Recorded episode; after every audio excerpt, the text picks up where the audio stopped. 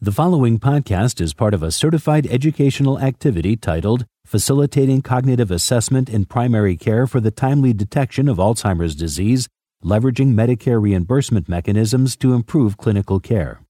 Access the entire activity and complete the post test at peerview.com forward slash XUM 860. Downloadable slides and practice aids are also available. Good evening, everyone, and welcome to Facilitating Cognitive Assessment in Primary Care for the Timely Detection of Alzheimer's Disease. And this evening, we're hoping to help you understand how to leverage some of the Medicare reimbursement mechanisms to improve clinical care. Um, I'm Anna Chodos. I'm here with my colleague, Dr. Ian Neal, and we're your panelists and co chairs for this course. Good evening. So, our goals for today, I want to say big picture. The slides will be really helpful, uh, particularly as a reference point. We have a lot of information that we packed in there so that you can go back to it and really support your practice over time. And so, verbally, we're really going to highlight the takeaways, the main points on each slide. And so, we want those to be there for you.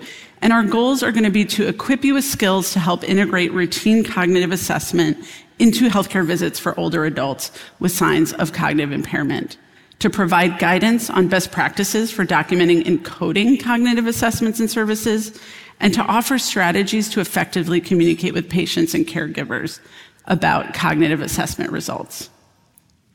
So this is me. I work in San Francisco at the University of San Francisco, and clinically I practice at San Francisco General. I'm a geriatrician and internist, and I do consult geriatrics and dementia care. And so we're going to jump right in. Um, I think the first thing we want to establish is what is dementia. We use the term a lot, and I think sometimes we're using the same word to mean different things. But the very basics here are the definition. The definition is in the DSM 5 and it's a syndrome. I think that's one thing to take away from this lecture that dementia is a syndrome we can often recognize even if we don't yet know the cause or the underlying disease. And it's defined by recognizing and identifying an acquired cognitive decline in at least one domain of cognition. So note this is a change from prior definitions where memory impairment was a, a required domain. So this is a cognitive decline in at least one domain, if not more and an acquired functional decline. And Ian and myself, as geriatricians, I think we're both acutely aware that function is super important. And we really want to elevate the importance of this in a dementia assessment because it's actually one of the core criteria that we have detected and found evidence for functional decline. The other piece that I think many of us are very good at and very skilled at is identifying medical and potentially psychiatric contributors or causes that may be having an impact. Very rarely are we finding something that's truly causing in full the syndrome in front of us, but we may be identifying multiple contributors or other aspects of that person's presentation. So basic definition, acquired cogn- cognitive decline in one or more domain, acquired functional decline, and no other clear, truly causal uh, reason. Where does this sit in the spectrum of types of cognitive decline? One thing is if we're doing more detection, if we're being more rigorous about looking for these symptoms, we may find more than just dementia. We may find mild cognitive impairment, and we may even find age related decline, right, in older folks. So, dementia, as we just mentioned, is an abnormal decline in cognitive functioning compared to other people normed for their age and education level, for example, and it affects daily functioning. Those are the core criteria. Mild cognitive impairment, on the other hand, we may be detecting abnormal cognitive function in one or more domain, but we, uh, we have yet to see cognitive impairment. I mean, excuse me, functional impairment. And then age related decline, of course, is very relevant. It may be very symptomatic. The brain changes with age, as do all other organs, in some ways getting, we would uh, have heightened abilities, in other ways having reduced abilities compared to earlier in life. But in these cases, it's within the realm of normal when we do either objective testing or when we really probe symptoms, and it's not affecting daily functioning. So that's really needs to be separated out in our minds clinically from the other conditions of MCI and dementia, which are more veering into abnormal cognitive decline. The other thing to know is increasingly we'll be using the terms, which are now the formal terms in the DSM, of mild and major neurocognitive disorder. One, the nice thing about this is it finally connects the two, that mild neurocognitive disorder really is a preclinical stage to major neurocognitive disorder. So MCI is preclinical stage of dementia. Um, and to just point out that, you know, these are related on the spectrum. So I think you'll, you'll be hearing these terms, I think, more regularly used going forward. Not in our presentation, of course, but in the future. Um, and then the other thing is we use dementia a lot to refer to the disease that's causing the syndrome we're seeing, when really a lot of times, as I already mentioned, we can really pick up on the syndrome that's happening, that there's an abnormal decline in cognition, abnormal decline in function, and not yet know the cause. And it's okay to actually diagnose the syndrome and communicate with our patients that we're still looking into what is causing these declines. We know it's an umbrella term and that the underlying disorders, the most prevalent ones, are the ones you see here in front of you. Alzheimer's disease is still the most common underlying etiology of a dementia syndrome. Second is vascular, and often we have people with both um, Lewy body dementia and frontal temporal dementia. Unfortunately, dementia is in the term there. It's the way it is, but um, are also very common causes. And why are we talking about it this evening? Why is this of increasing importance going forward? It's very highly associated with age, we know, and about 11% of the US population over 65 has dementia due to Alzheimer's disease, so that doesn't even include the other etiologies. And this affects many millions of Americans, and we expect this to increase with an aging population. Obviously, we have a lot of information here, but the really big take homes I want you to get from this slide are that we have major gender, racial, and ethnic disparities in prevalence and in detection. So the big, big message really is we have terrible detection of this condition and its underlying causes overall. So about 60% of Alzheimer's disease is underdiagnosed in high income countries like um, peer nations, we can say. And that seems to hold true in the United States as well. About 50 to 60% of dementia due to Alzheimer's disease seems undiagnosed or undocumented. But then we know that it, this condition is also disproportionately affecting certain groups. More women are affected by Alzheimer's disease, more people who identify as Black, Latinx, or Hispanic are affected by this disease. And then we also know that in those minoritized populations, that they are often detected even less often and have less comprehensive care when they are detected.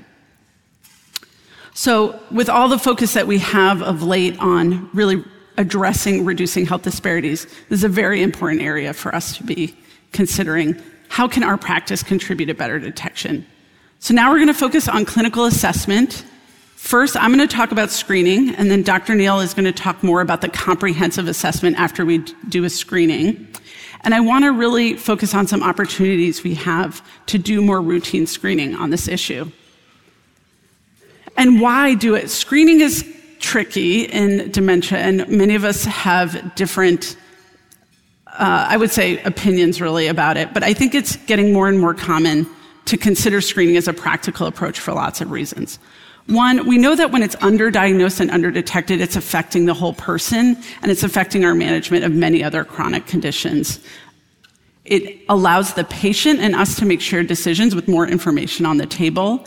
It helps us to structure a more practical and appropriate medication regimen for all the things they've got going on, but also in the case now of evolving disease modifying therapies, the DMTs that you see abbreviated here, we know that those medications are most effective at the earliest stages of dementia and even into mild cognitive impairment or minor neurocognitive disorder. So a screening approach would really help us move the needle earlier. It helps us start to engage the person's support network and put through and engage specialists, community resources, all the things that help us prevent sort of crisis moments later on in the course of this condition. And then really we lose opportunities for other evidence-based strategies to support brain health. What that really means is reducing progression and reducing prevalence of dementia overall in older adults uh, when we aren't really using a preventive and screening approach. So the modifiable risk factors, there are about 12, and you see them listed here, that influence preventing dementia through either, we think, reducing neuropathological damage through all of the proteins that build up in the various causes uh, underlying neurodegenerative diseases of dementia. And also by improving cognitive reserve overall and resiliency, cognitive resiliency. So you see them here, and a lot of these I think we're already working on treating diabetes, hypertension, preventing injury, encouraging people to stop smoking and avoiding excessive alcohol, addressing depression in midlife, encouraging exercise. These are all the things we're working on with folks, right? I think things that maybe we're doing a little less of. So levels of education young, very early in life affect um, later risk of dementia, and that's a little hard for us often to address in adult medicine.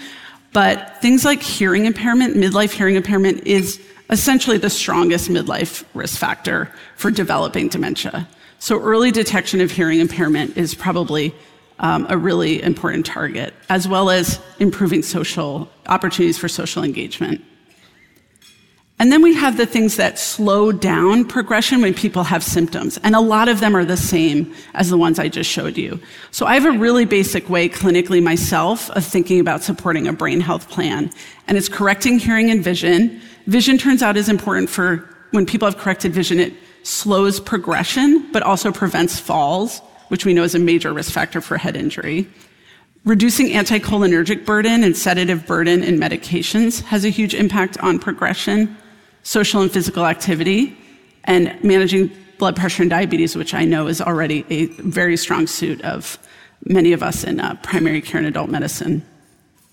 So, what do we do? How could we possibly do this? How could we incorporate a screen?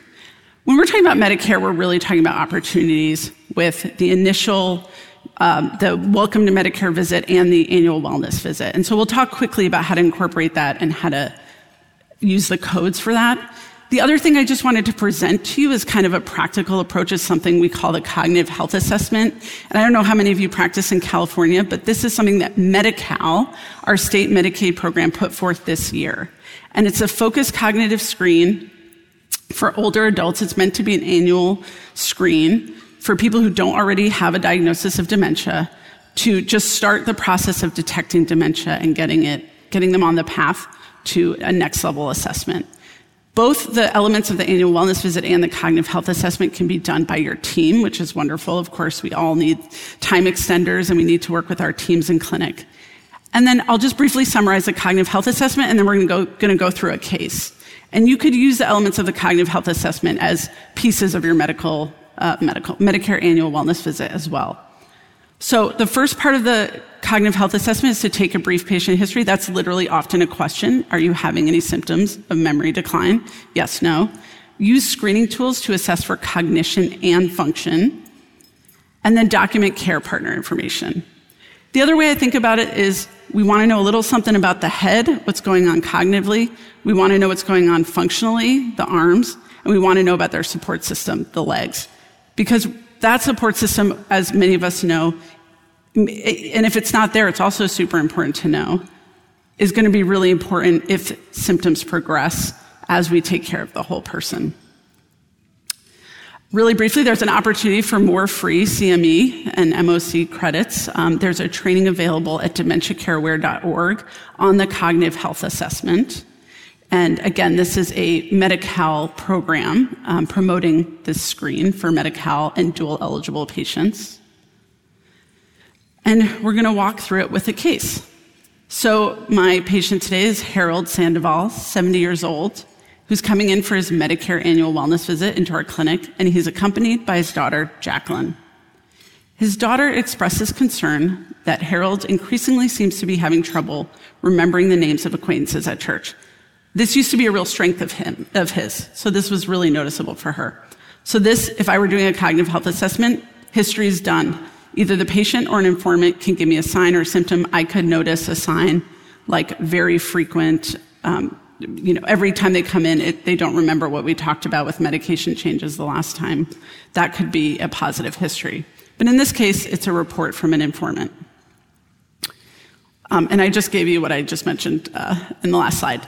that you could, it could be incorporated into a health risk assessment or other surveys you're routinely giving people, or it could be a noted sign or symptom by you or somebody else. And then I would want to apply a screening tool. So step one was done. What tools would I use? I'm sure many of you are, have your go-to screening tool. And I do think that it makes a lot of sense to think about what works for you, what you know, what you like to use, and what works for your patients.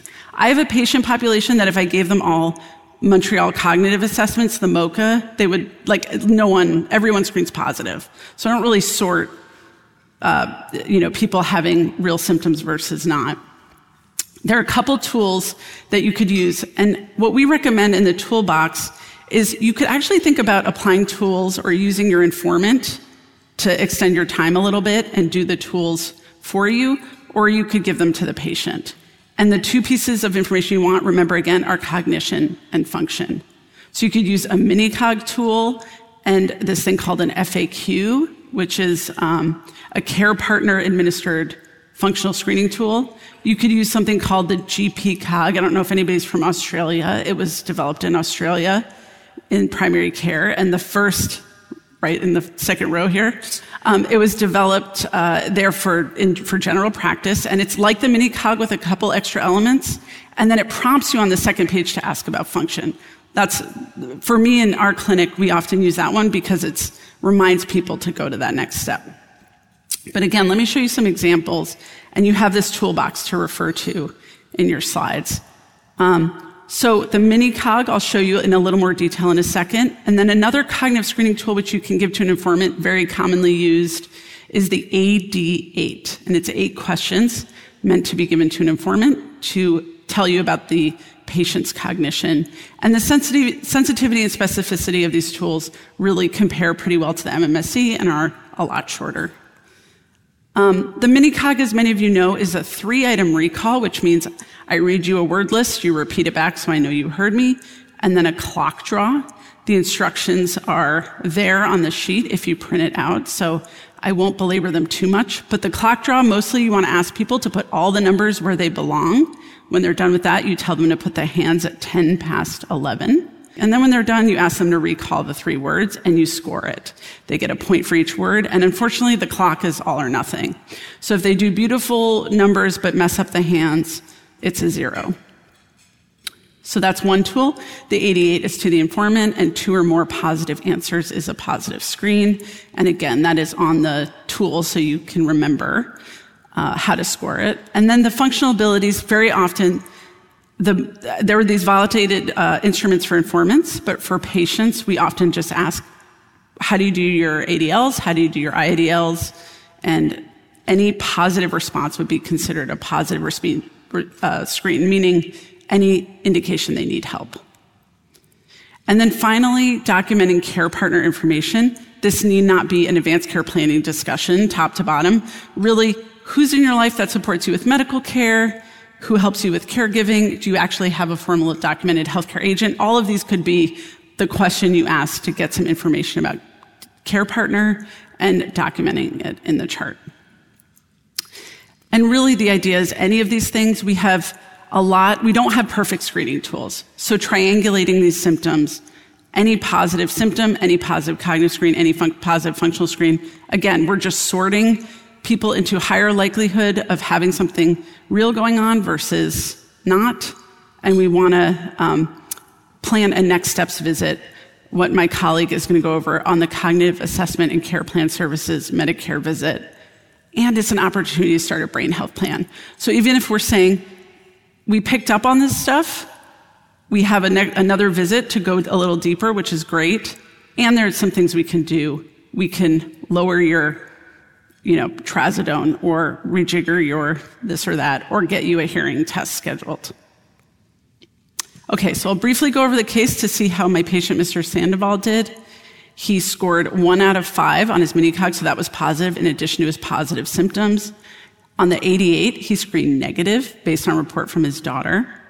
He was independent in ADLs but needed some help for IADLs, so that was a positive functional screen. And then I documented his, that Jacqueline is his support person with their permission.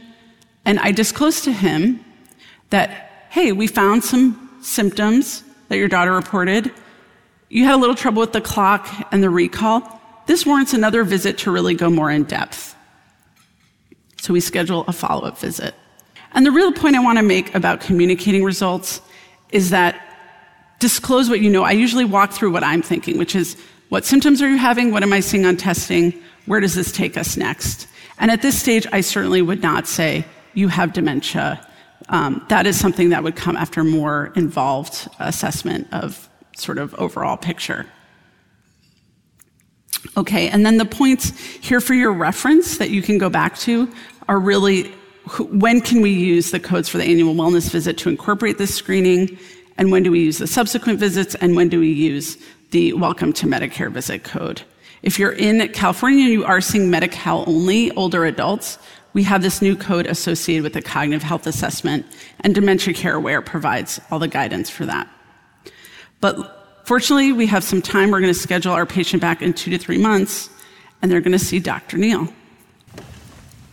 Thank you so much, Dr. Chodos, and kudos to Dr. Chodos for uh, giving a very comprehensive assessment of how to do a screening visit and overview of dementia in only 20 minutes. That was very impressive. Uh, that was an hour lecture you just got there. Now for the second hour of lecture.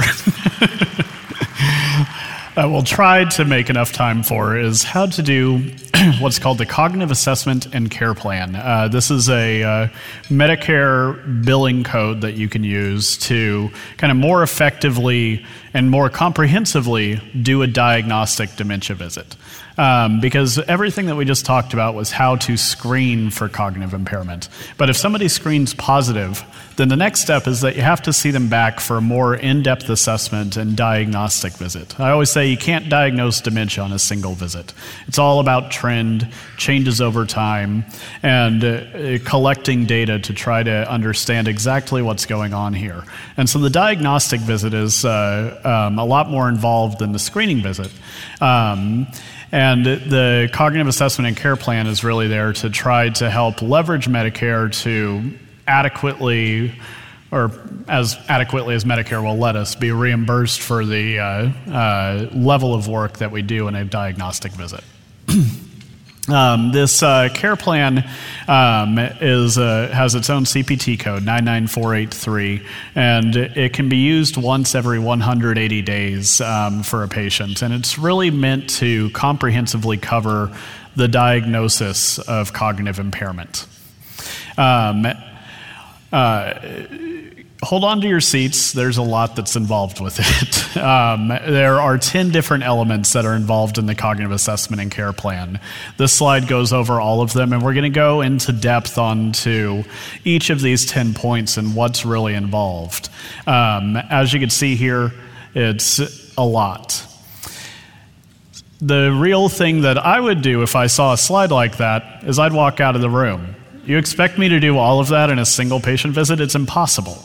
Um, but don't worry, you can split this up um, over a period of time. As long as the elements that are involved in these 10 steps have been done within the uh, uh, coverage period and are still relevant at the time that you submit the CPT code, they count for that CPT code. So you can fragment this over visits. And actually, a lot of the things that you do in the screening visit count for some of the elements of this visit. So it's kind of additive, and it's a way to provide a summary of everything that we can do. The other thing is that if you're lucky enough to have good assistance in your clinic, um, not all of this has to be done by the physician. Uh, uh, clinical team members can help with some of these elements. What are all of these 10 elements of the diagnostic visit?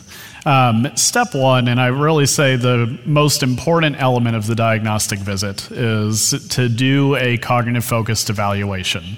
You know, dementia or major minor neuro- neurocognitive disorder it's a clinical diagnosis. It always has been, and it always will be. It's a matter of detailing what the patient's history is and what their objective findings are. So everything boils down to the good old fashioned history and examination. Um, when we're doing the diagnostic workup for dementia, though, um, there's a few key elements that we really want to incorporate into that history and examination. The de- first up is a detailed history, really assessing and digging down deep into what the cognitive problems the patient may or may not be having is, and how, if at all, do these cognitive problems translate into functional deficits? Um, because again, as Dr. Chodo said, geriatrics is all about function. If it's not affecting your function, it's not as concerning of a disease. We really want to assess is this affecting function or not? Um, there are a few tools that you can use to try to help with getting that detailed history. Um, things like the IQ code or the QDRS or the AD8. These are just tools, though. Nothing trumps sitting down and talking with the patient, and most importantly, talking with the informant. Because the hallmark of cognitive impairment is anosognosia. They don't know what they don't know. So the patients frequently give you the report of, I don't have any memory problems. But the truth comes out when the family members are there. So I always recommend bringing an informant to the, uh, uh, to the diagnostic visit. The neurologic exam is probably the most important part of the physical exam for doing a diagnostic visit, uh, really looking for signs of uh, subcapsular disease, signs of Parkinsonism, rigidity, gait instability, things like that, that could start leveraging you one way or another in terms of what type of dementia the patient may have. Um, but of course, a comprehensive exam is important, cardiovascular, especially uh, given the vascular risk factors that could go into a dementia diagnosis. And also, um, I always tell my patients when they see me in clinic, you can't see a memory doc without getting a memory test. So doing a uh, mental status exam with uh, formal cognitive test is important. Um, uh, we mentioned earlier things like the minicog. Those are really screening tools. And while they have sensitivity and specificity for detection, detecting disease, they're insufficient to make the diagnosis. And so, to make the diagnosis, you really need additional testing that's more comprehensive. And there are lots of tools out there that exist, be it the MoCA the QMCI, the MMSE, the slums. Uh, going back to Australia again, there's a new one that's coming out there that's pretty promising called the RUDAS. Um, there are lots of tools that are available. The key is to pick one that you're comfortable with and shoot and do that. Um, because what we find is that you can't compare one test to another. So just because you score one way on a MoCA doesn't mean you'll score one way on an MMSE. We do find that people score better on the MMSE than they do on the MoCA or slums. But since you can't compare test to test, it's recommended to stick with one test uh, to serially track patients over time. This is an example of what the MoCA looks like. Um, it's one of the more common ones that's used. Um, a caveat with the MoCA as well as with the MMSE is that uh, they do have some uh, costs associated with them. The MMSE technically is copyrighted and you're supposed to pay to download it uh, uh from their website.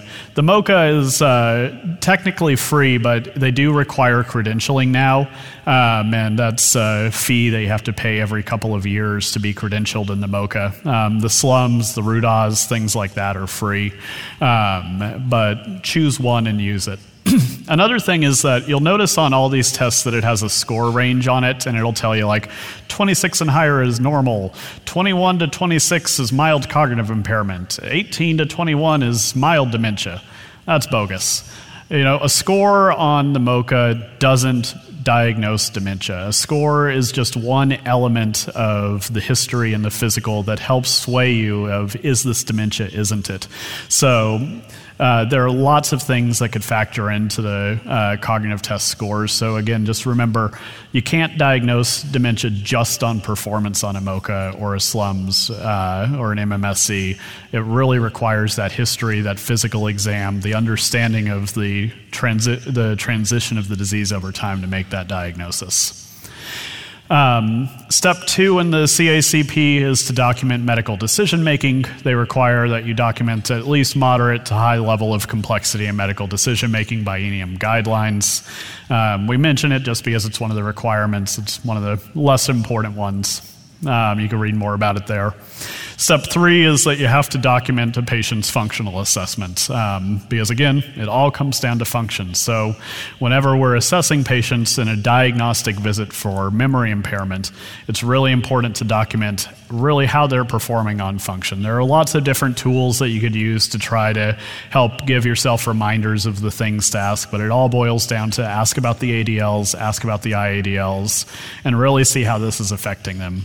What I find in particular with patients patients with really mild disease is that the, the, the things that we start to see them having the most difficulty with early on are the most complex of the IADLs. So, you know, they're probably able to prepare a meal okay, but, you know, managing your taxes on your own, that may be a little bit more difficult for you. So I find myself frequently asking, in particular, about how are they managing finances and how are they managing their medications, especially if they're like most of my patients, they've got a lot of polypharmacy, and uh, uh, uh, often you start to really see their cognitive problems start to come out with figuring out how they're managing their meds, how often they're missing doses, how often they're calling in early refills because they've forgotten if they've taken a dose and they double up, etc.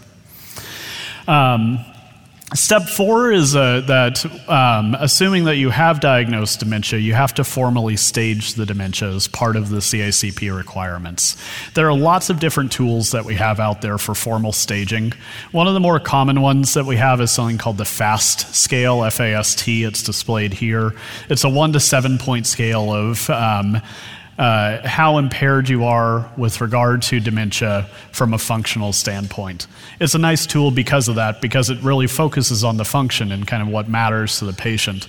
It is a little bit idealistic. It really only applies to late onset Alzheimer's disease, um, but it is also the one that CMS uses for hospice eligibility criteria. So we frequently see providers using the FAST scale because it helps us know kind of where on the spectrum the patient is and in terms of mild, moderate to severe, a lot more than, say, a score on a cognitive test can do. There are other uh, functional uh, um, assessments for dementia out there that you can use, but you have to use some type of formal staging tool, such as the FAST scale, uh, as part of the CACP requirements. A more useful stu- tool that won't count for CACP, but is something worth at least knowing about, is this thing called the GEMS model. This is a model that was created by an occupational therapist by the name of Teepa Snow. And as opposed to all the other functional assessment tools for dementia, what this model does is it really dives deep into not what the patient can't do, but what they can do.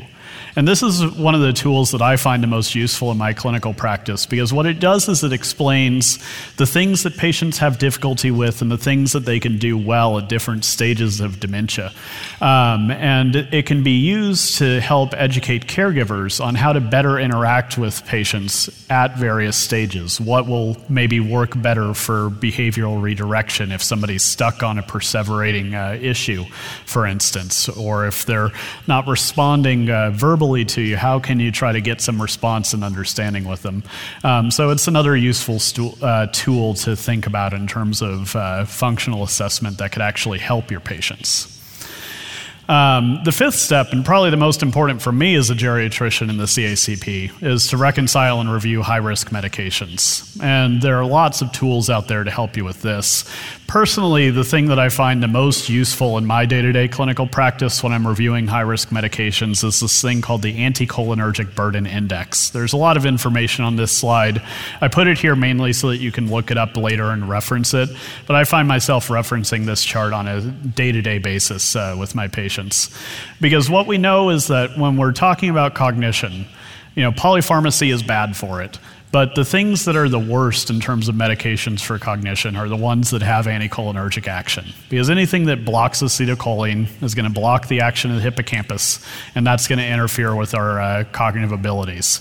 And so anything we can do to lessen anticholinergic burden is going to be to the benefit of the patient. And there's a lot of pills that we know that clearly have anticholinergic action the antimuscarinics for urinary incontinence, Benadryl, of course, and the other antihistamines. But there are a lot of medications that we don't realize have anticholinergic burden that actually do. If you look in the ACB score of one category, uh, which is drugs that have 20 to 40 percent of the uh, anticholinergic action when compared to atropine in vitro, so by themselves not very anticholinergic, but have a little bit, you'll see pretty much every cardiovascular medication available. There's um, uh, diuretics on there, such as furosemide. There's blood pressure meds, such as ACE inhibitors, metoprolol, warfarins on on there. Um, so by themselves, they shouldn't cause problems. But say you've got heart failure and uh, AFib, already you're going to have an ACB score of five. Doesn't mean we should stop those meds, but it means we may want to think twice about adding uh, tolterodine, for example, for urinary incontinence, because that may be the straw that broke the camel's back and push you over the limit. Trying to keep the ACB score as low as possible um, is of high benefit to the patients. And so when we're talking about high risk medication review, from a cognitive standpoint, these are really the most important drugs to think about. Um, continuing on, we're halfway there. Um, step six of the CACP is to evaluate for neuropsychiatric and behavioral symptoms. There are lots of different ways to do this. Um, there are tools out there that you can use that uh, help and technically count, such as the NPIQ or the PHQ 9 or the Geriatric Depression Scale uh, short form. Um, technically, using one of these tools is enough to say that you've checked the box for evaluating neuropsychiatric and behavioral symptoms. But from my standpoint, point, you know, the thing that matters most is really asking about neuropsychiatric and behavioral symptoms. They're very common in dementia, especially as you reach the more moderate stages. Um, and if you're seeing those symptoms in the more mild stages, then it makes something like Alzheimer's disease less likely, and one of the more atypical dementias more likely. But these are the things that can really affect your patients the most and cause the most functional distress, cause the most distress for families, and lead to things like institutionalization. And so identifying these things early and doing what we can to lessen neuropsychiatric and behavioral symptoms is key for dementia care. And so it's a good thing that it was included in uh, uh, the uh, CACP assessment as a requirement. In addition to that, uh, the CACP also requires that we evaluate a patient's safety. Uh, the patient and the caregiver should both be asked safety screening questions. And there are a lot of things that we worry about with regard to the safety of a patient uh, with dementia. Obviously, we all remember from medical school, the, you, if you leave the stove on, you got dementia. Uh, doesn't necessarily happen. Um, you know, I still remember uh, in my first week after uh, my uh, kid was born, I left the stove on twice. Doesn't mean I have dementia. I was just sleep deprived. Um, but it's a very real problem with patients with cognitive impairment. Um, uh, understanding how they're taking medications, are they taking them safely, asking questions about that, uh, um, figuring out if they're using a pill box, how they actually sort their pill box. Things like that are important. Driving is, of course, important to talk about, and we'll discuss that a little bit more later. Um, wandering and getting lost is another major one, and firearms uh, is a huge one, um, kind of nationwide. Uh, but it's it's every day we see stories in the news of uh, patients with dementia that discharge firearms out of uh, fear. So making sure that firearms, if they're present in the home, are locked up uh, um, is important. So the CACP does require that we ask about safety screening questions and that we document that we've discussed them. Uh, in addition, step eight is to identify social supports, um, identify who is the caregiver, and ask the questions of are they willing to provide care? And if they aren't, figuring out ways of who is going to care for these patients. Um, especially if you've identified early, that's key because if you're early in disease, most likely the patient still has decision making capacity, and you could go down step one of establishing legal responsibility, creating legal documents of durable powers of attorney, etc. Unfortunately, we often find that we miss the mark on that, and patients get to the moderate to severe stages before we detect disease, and then suddenly it becomes a question of who's going to make decisions for this patient, who legally can access finances for this patient, etc. It's a lot easier to do that early on in disease, and hence why early detection is so important. Um, when we're talking about caregivers, uh, one thing that's really important is to talk to them about resources. Um, and this is a challenging prompt because we don't always know what the resources are in our community um, uh, as providers, nor do we even have the time to discuss it. So, identifying a few that are useful in your uh, uh home city. Uh, is extremely important um, to be able to give your patients at least a starting point of where they could go to start to get information on how to be a caregiver somebody, for somebody with dementia. Um, there are lots of organizations that have information on this. In San Diego, we've got a group called Champions for Health um, that has done a lot of uh, tabulating of uh, available resources. Um, Alzheimer's San Diego, uh, Alzheimer's Association, Southern Caregiver Resource Centers, or other great oper- uh, organizations in town. But identifying a few or even better, finding a social worker into your clinic can really help with this. But discussing this is important as well for the CACP. Step nine of the CACP, we're almost there, is to uh, develop a uh, um, advanced care plan or update, revise, or review it.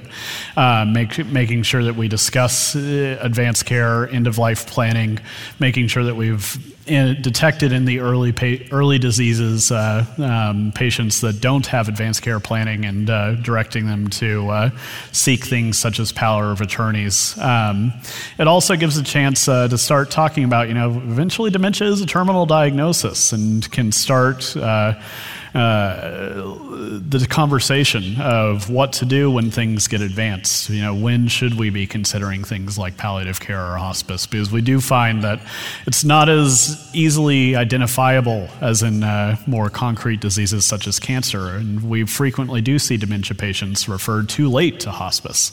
And so uh, um, identifying that's important. And then the last step is to prepare a written care plan. Um, so, to take all this stuff that you've talked about in your multiple hours of visits with the patient and collate it into a uh, written plan, both for documentation purposes as well as for an actionable plan for the patients of what steps they need to take next, um, addressing all of these different uh, um, pieces of information. Um, in terms of documenting the written care plan, it is worthwhile considering using a standardized template um, just to make things easy on yourself and avoid having to retype the same thing a million times. Um, the downloadable practice aid that we have has some examples of what those templates can look like, but of course, individualizing it to your own practice and making it as easy for yourself as possible is important. Um, and only way you could do that is by looking at some examples. So we have some for you. Um, to move back to our case, um, so since Mr. Sandoval failed his uh, screening visit, uh, we did have him come back in for a cognitive assessment and care plan visit. We conducted a MOCA, which showed that he had a score of 22 out of 30, um, with prominent deficits in the visuospatial executive section, a 0 out of 5 on delayed recall, but he did recall some of the words with multiple choice cues. Um, we asked Mr. Sandoval and his daughter to fill out some questionnaires about his dementia syndromes, neuropsychiatric symptoms, and safety concerns. And those questionnaires ultimately, uh, coupled with the MOCA um, and his rate of decline, reveal that he does seem like he has a mild neurocognitive or mild dementia syndrome, a major neurocognitive disorder, mild in etiology. Um, it is of note that he has been experiencing some depression, anxiety, irritability lately, but there's no safety concerns at the home. So we decided to order labs and a brain MRI to gain some more insight into the etiology of his mild dementia. Um, and with that, you might have noticed that we haven't talked about labs or brain imaging at all in the cognitive assessment and care plan. And it's because they aren't necessary for it. Because again, you don't need those to make a diagnosis of dementia. They're not necessary nor sufficient for making the diagnosis. There are times when they could be useful, though, and we'll talk about why in just a few minutes. In terms of the billing, we've got the information here on uh, the CPT. It gets complicated, so please look at the slide uh, um, at your leisure. Uh, but again, it's a separate CPT code. It can't be billed on the same day as a office visit, uh, 99213 or whatever. Um, but it, uh, uh, it can be billed um, separate, and it can be billed separately from the annual wellness visit. What are the next steps now that we've diagnosed dementia, now that we've gone through all of the complex steps that are necessary in terms of making a diagnostic visit? What do we do about it all? Um, so, uh, in terms of the next steps, my next steps usually is to get some additional uh, evaluation because all that we talked about is enough to make the diagnosis of major neurocognitive disorder but it's not enough to then subclassify into what dementia it likely is.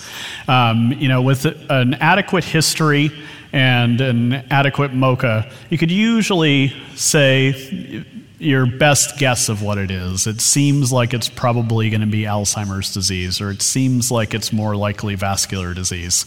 Um, and there's a way to bill for that. You say that it's major, neuro- major neurocognitive disorder due to possible Alzheimer's disease. In order to move from possible to probable, which is the most specific diagnosis we can make without an autopsy, um, we have to get some additional testing to really get to the root of what the underlying cause most likely is. And that's what the additional tests, the labs, the imaging, et cetera, is useful for. Um, personally, my uh, my mo- the thing that I find the most beneficial is neuropsychologic testing. It's also often the hardest to get. Um, you know, even at UCSD, where we have a lot of neuropsychologists, uh, we've got a year and a half wait list right now in our memory disorders clinic because we're just so inundated with uh, patients. But if you can get it, great, because that's the thing that's the most diagnostic in terms of really being able to differentiate between dementia subtypes. Barring that, um, uh, biomarkers or biomarker equivalents can help with making a diagnosis. Um, my preferred option is to do something called a volumetric brain MRI, um, which is counted as a biomarker equivalent for Alzheimer's disease. It gives you the brain MRI to help rule in or out risk of stroke or vascular uh, disease, but it also gives you a more specific look at the volume of different brain structures because, you know, with a regular MRI, we can only look uh, at a qualitative assessment of brain volume, but the volumetric gives us a quantitative assessment of what different brain structures' volumes are. And we can look specifically at the hippocampus and see is there asymmetric hippocampal atrophy uh, compared to the rest of the brain, which could be indicative of something like Alzheimer's disease. And that's counted actually as a biomarker equivalent for Alzheimer's disease. Um, and uh, in terms of uh, diagnosis, if we have this information, we can usually go on to this is major neurocognitive disorder probable due to Alzheimer's disease. But if we see any atypical signs, Parkinsonisms, hallucinations, aphasia, early onset disease, meaning below, before the age of 60, rapid progression, uh, fluctuations in mentation, severe depression, um, things like that, those are the times that we recommend considering referral to a neurologist or a geriatrician or a geropsychiatrist um, to really kind of dig deep into what we think the underlying etiology is here. Um, in terms of once a diagnosis is made, it's important to disclose that diagnosis. And disclosure is difficult in a disease like this. The most important thing there is that there is a need for empathy. We need to take the time to listen. And so it's always important when we can to allow for longer visits to do this and to schedule regular check ins to try to give the time that is necessary for it. Um, you know, uh, typically I uh, recommend for a diagnostic visit to. Uh, allocate an hour for it. Um, and if you can't allocate an hour, then to fragment it and do a diagnostic visit first and then see them back for disclosure of diagnosis alone. Um, because it really does take that time to sit down and talk about what does this mean? Where do we go from here? What are the things that I need to look out for? What are the things that are going to be a concern to me in the future? How do I access resources to help with all of this? And the only way we could discuss that is really by taking the time. Five critical issues that are recommended to discuss at the time of diagnosis is, you know, first what the diagnosis is, obviously. Um, the second is medication options, as well as the adverse effects of those medications. Third is uh, issues surrounding driving, managing finances, legal issues, etc. Uh, fourth is uh, home safety, and then fifth is the and in my opinion, the most important is the need to have a caregiver with the individual. You know, I always recommend if there's any form of cognitive impairment, be it mild, be it subjective um, and no real problem, or be it a major neurocognitive disorder, it's very important to have a caregiver at every visit, um, uh, to have that external brain to really be able to retain the information of what's talked about. We can't have a dementia talk without at least a mention of medications, but it is beyond the scope of this talk to talk too much about it. But it is important in the cognitive assessment and care plan to say that we've created a treatment plan for the patient, so it's important to discuss medications with the patient. There are a few different medications that are available for the treatment of Alzheimer's disease um, acetylcholinesterase inhibitors, memantine, or the NMDA receptor antagonist, as well as the newer uh, anti amyloid monoclonal antibodies. Um, uh, unfortunately, the medications Benefits are pretty small, but the risks are there. You know, uh, 20% of people started on donepezil will develop GI upset, which you think, eh, you're a little nauseous, but at least it's helping your memory, right?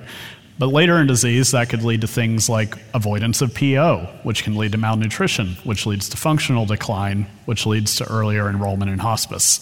Um, slippery slope argument there, but uh, we see it um, in clinical practice um, or with the anti amyloid therapies.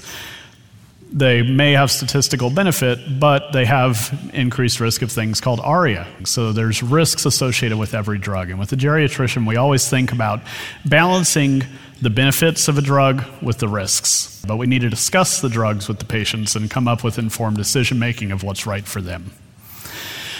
What really works, and the thing that I spend the most of my time talking about with patients, is really the non pharmacologic interventions, maintaining physical activity, eating a healthy diet. A single diet doesn't actually help. There hasn't been one that's been shown to be beneficial, but a balanced and, most importantly, a full diet is important. Um, malnutrition is really the enemy of dementia.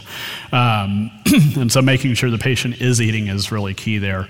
Uh, physical, uh, or in addition to physical activity, mental activity. The more mentally active we are, the better off our brain tends to be, the higher cognitive reserve that we have. And there's no time that's too late to start building that cognitive reserve.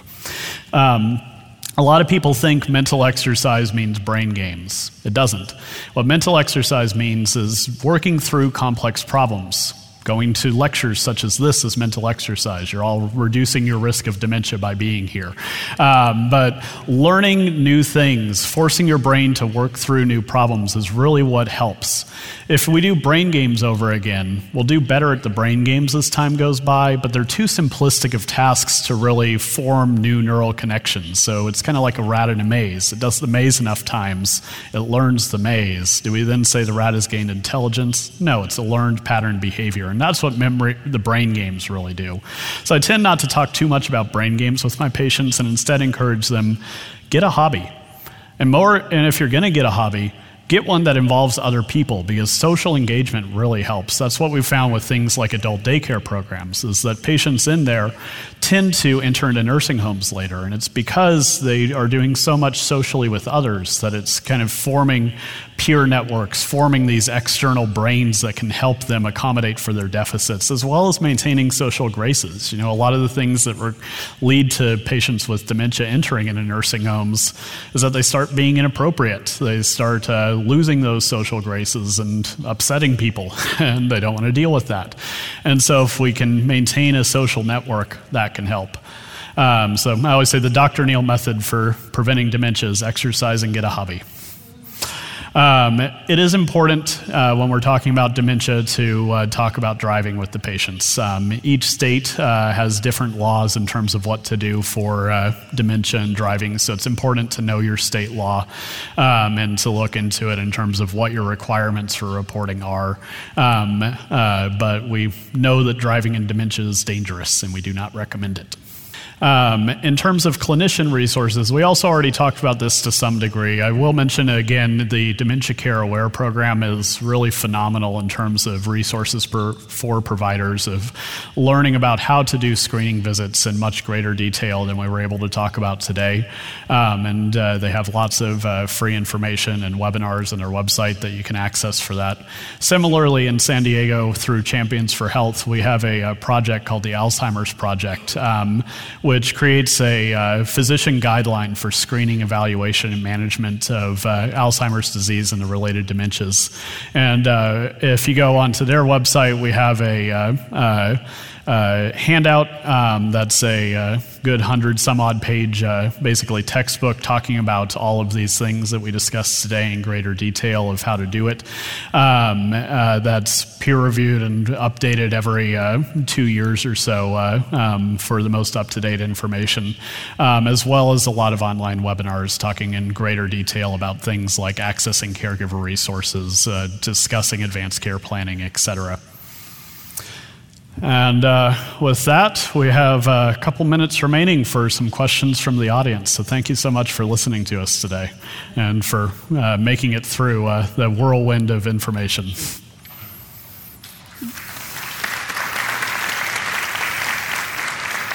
Yeah, deep breath, Ian. That was really impressive. I just want to highlight a couple of things you said just in terms of summarizing a little bit. I know that was a ton of information. I think a really big take home, I know that I've finally gotten comfortable with now after about 10 years of doing a lot of dementia assessments is this fact that we can really recognize a clinical syndrome. We can recognize it a lot earlier and help start people to get people on a path to understand what might be causing it. And all along doing a lot to really support brain health and reducing uh, risk of progression or the speed of progression.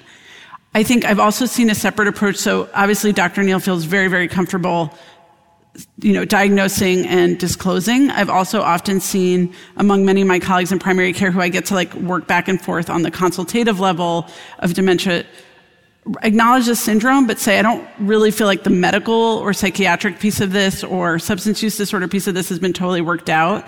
And that's okay. Like, I just want to point out it's really okay to take the time. Time is also a huge diagnostic factor. If this is a neurodegenerative disease, it's going to progress. And that is the benefit, the wonderful benefit of being in primary care and having these longitudinal relationships. We can be with them all along the way. And it will help us understand better what's going on. So I just want to empower you to start to have the early conversations about what you're noticing and what that means for workup and how you're going to address care plan and you know walk through this very um, intensive next steps but also that um, I think I see a lot of people also being clear about what they're seeing and hedging a little while longer on the diagnosis until they feel they have the imaging or some labs that may help for them really round out that medical and psychiatric piece. Um, but I think we really tried to give you as many tools as possible to go forward. And now I'm going to um, do my best to answer, to bring some questions forward. One issue is different languages. And Ian, I don't know if you have any recommendations about how you approach. So I know my population is multilingual. I see folks for whom I'm usually language discordant.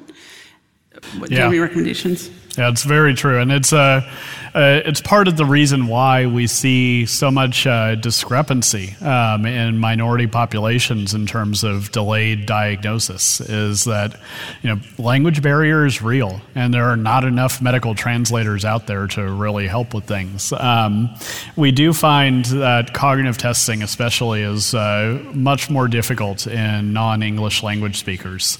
Um, for instance, it, you know it's not valid to do neuropsychologic testing if you don't speak the language of the uh, neuropsychologist. Um, uh, you know, in San Diego, we really only have neuropsych testing for Spanish speaking patients and for English speaking patients, and there really aren't any neuropsychologists to do it in other languages, which really hampers our ability to diagnose. Um, there are cognitive test variants um, that allow you to do the cognitive test in different languages. For instance, the MoCA has 30 different languages that it's available in. The difficulty there is that there are lots of differences amongst uh, uh, different regional dialects of the language that may make it difficult.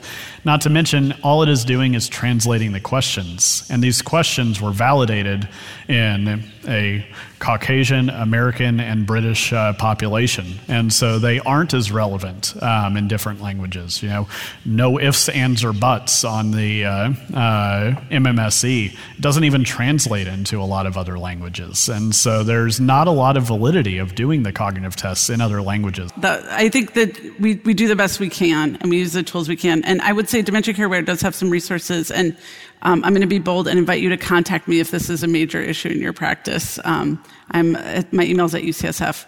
We are over time. Um, I just really want to thank you for your attention and um, for being here this evening. I hope we can be a resource to you and that the practice aids can uh, be useful in your practice. Thank you so much. Really appreciate your time.